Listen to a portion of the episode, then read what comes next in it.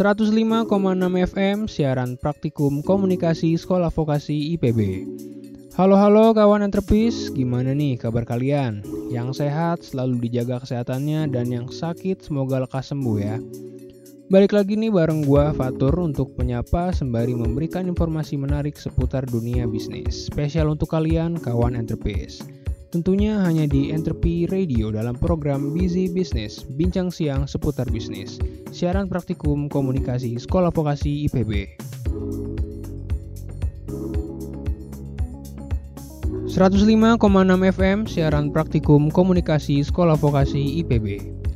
Oke, di siang hari ini gue akan menemani kawan entrepreneur semua selama 45 menit ke depan, edisi Sabtu 3 Oktober 2020. Busy Business hari ini akan menarik karena kita akan membahas topik soal Omnibus Law dan juga perkembangan industri perfilman dan juga hubungannya dengan bisnis digital. Jadi kalian semua yang lagi di jalan, di rumah, atau di mana pun siap-siap pantengin Entrepreneur Radio dalam program Busy Business, bincang siang seputar bisnis. 105,6 FM siaran praktikum komunikasi Sekolah Vokasi IPB. Oke, balik lagi bareng gua Fatur dalam program Busy Business, bincang siang seputar bisnis. Oke, kawan entrepreneurs, kalian pasti udah nggak asing dengan yang namanya Omnibus Law nih, yaitu sekumpulan undang-undang yang berfokus pada kerja pemerintah di bidang ekonomi. Belakangan ini Omnibus Law lagi bener-bener hangat diperbincangkan oleh masyarakat.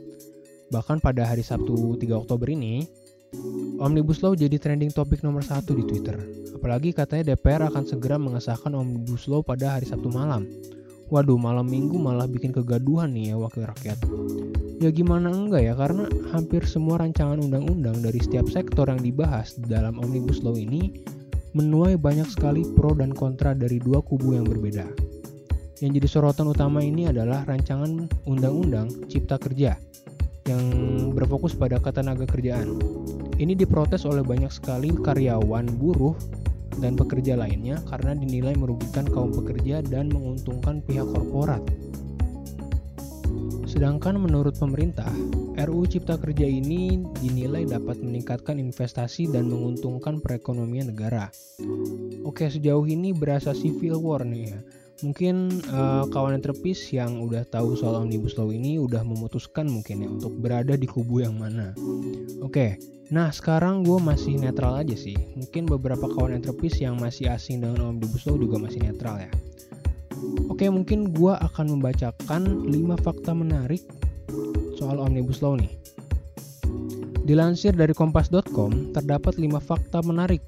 Ya katanya sih menarik ya Oke deh gue bacain dulu Yang pertama yaitu penambahan jam lembur bagi para pekerja sebanyak 4 jam dalam sehari Dengan total 18 jam dalam seminggu di aturan sebelumnya jam lembur itu maksimal 3 jam dalam sehari. Waduh lumayan lama juga sih.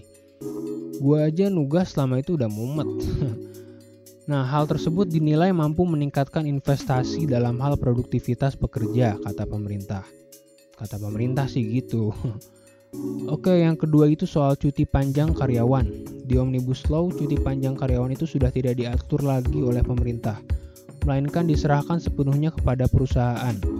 Padahal di aturan sebelumnya, cuti panjang karyawan itu diatur oleh pemerintah dengan maksimal 2 bulan untuk karyawan yang telah bekerja selama 7 tahun lamanya. Nah, di Omnibus Law ini, cuti panjang diberikan berdasarkan perjanjian kerja tiap perusahaannya. Oke, mungkin berarti tiap perusahaan itu punya jatah yang berbeda-beda ya untuk karyawannya. Oke, lanjut lagi yang ketiga itu soal pemutusan hubungan kerja atau PHK. Nah, aturan Omnibus Law ini dinilai membuat para karyawan jadi rentan kena PHK. Karena di Omnibus Law ini perusahaan diberikan kelonggaran untuk melakukan PHK terhadap karyawannya. Padahal di aturan yang dulu itu ya, PHK itu sebisa mungkin dihindari oleh setiap perusahaan. Wah yang ini emang agak parah sih ya, karena kasihan juga nih misalkan para pekerjanya bekerja di bawah perusahaan yang semena-mena gitu. Oke lanjut lagi, yang keempat itu soal pemberian pesangon yang tidak dihapus dalam Omnibus Law. Melainkan pemberiannya itu berdasarkan berapa lama karyawan tersebut bekerja untuk perusahaan. Selain pesangon, upah minimum juga tidak dihapuskan. Oke itu terdengar fair sih. Nah yang terakhir ini yang paling menarik mungkin ya soal UMKM. Yang menarik adalah pemerintah menilai RUU Cipta Kerja ini dapat membuat kualitas UMKM masyarakat ini jadi naik kelas dan berstandar global dengan dorongan efisiensi dan debirokratas yang dalam uh, izinnya itu mempermudah buka usaha. Oke ini menarik sih ya. Jadi walaupun um, nanti banyak UMKM yang bersaing, tapi semuanya berstandar global gitu ya. Menarik sih. Oke deh itu dia tadi 5 fakta yang katanya sih menarik dari kompas.com soal Omnibus Law. Nah gimana nih kawan entrepis, kalian di kubu pekerja atau di kubu pemerintah justru? Ya tentunya kita semua berharap yang terbaik aja deh ya untuk masyarakat. Nah sebelum masuk ke topik selanjutnya kita dengerin dulu lagu dari Fajar Merah yang berjudul Sajak Suara.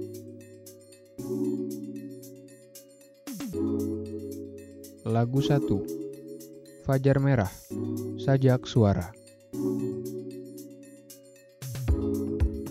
Kawan entrepis di mana pun kalian berada, tetap berhati-hati dengan adanya berita hoax yang bisa jadi tersebar di sekitar kalian.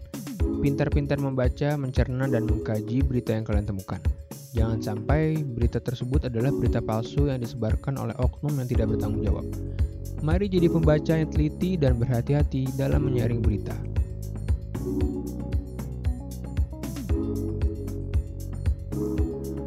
105,6 FM siaran praktikum komunikasi Sekolah Vokasi IPB. Baik lagi bareng gua Fatur dalam program Busy Business, bincang siang seputar bisnis. Oke, di Busy Business kedua ini gue bakal ngomongin soal industri perfilman dan hubungannya dengan bisnis digital, atau lebih tepatnya adalah platform streaming film OTT. Udah sekitar 7 bulan nih ya bioskop itu ditutup oleh pemerintah akibat pandemi. Pasti banyak dari kalian nih kawan terpis yang juga melepas rindu kalian terhadap film-film di bioskop dengan menonton film di platform streaming OTT. Nah, sama nih kayak gue. Kalau kalian banyaknya langganan di platform apa nih kira-kira? Karena makin ke sini ternyata makin banyak gitu ya, bermunculan layanan OTT baru. Tapi kayaknya tetap sih ya, Netflix itu pasti masih merajai jumlah pelanggannya di seluruh dunia. Ya kalau dilansir dari CNN sih tahun ini Netflix justru panen banyak banget pelanggan dengan peningkatan sekitar 22% dari jumlah total pelanggan tahun lalu atau dengan angka sekitar 189 juta pengguna aktif di seluruh dunia. Wah, gila banyak banget. Tapi memang wajar sih ya karena Netflix ini merupakan layanan streaming OTT yang memiliki segudang konten original berupa film dan series yang kualitasnya itu luar biasa banget. Nah justru uh, banyak film-film nih ya yang gak jadi rilis ke bioskop karena pandemi, terus larinya ke layanan streaming OTT ini. Hal itu justru sebenarnya bisa jadi keuntungan finansial bagi pihak rumah produksi filmnya. Karena film mereka bisa jadi diakses tidak hanya di Indonesia, tapi juga di negara luar. Kayak contohnya yang paling baru ini adalah film dari Chandra Liao yang berjudul Bucin yang rilis di Netflix dan juga film berjudul Mudik karya Adrianto Dewo yang rilis di Mola TV. Ditambah lagi dengan kehadiran Disney Plus Hotstar yang merilis 7 film Indonesia yang akan ditayangkan perdana. Nah, dilihat dari perkembangan layanan OTT ini juga ditandai dengan banyaknya layanan OTT baru yang bermunculan dengan berbagai penawaran harga hingga konten yang menarik. Contoh OTT yang baru itu adalah Genflix.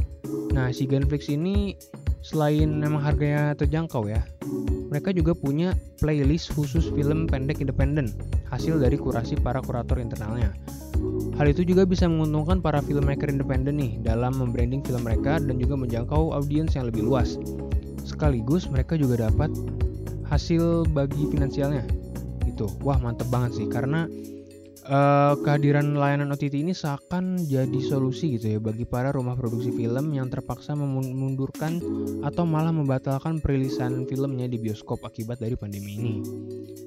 Nah, dari perkembangan layanan streaming OTT ini apakah bisa menjadi sebuah dobrakan nih bagi industri digital, khususnya di ranah eksibisi konten digital? Nah, mumpung lagi berkembang-berkembangnya nih ya, gue kasih tahu nih untuk kalian kawan entrepreneur Semoga sudah mulai mengurangi kebiasaan buruknya dengan menonton film, series, atau konten digital apa pun di platform yang ilegal. Karena itu semua sangat merugikan bagi rumah produksi filmnya. Oke. Oke, dari itu dia tadi ya. Busy bisnis kedua soal industri perfilman dan hubungannya dengan dunia bisnis digital. yaitu layanan streaming OTT.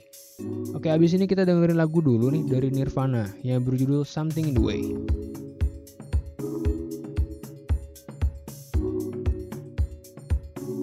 Lagu 2 Nirvana Something in the Way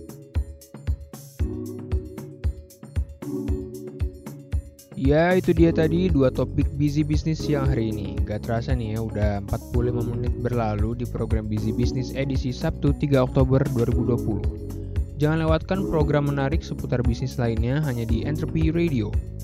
Gua Fatur pamit undur diri jangan lupa tetap jaga kesehatan dan jaga juga protokol kesehatannya. Stay chill and safe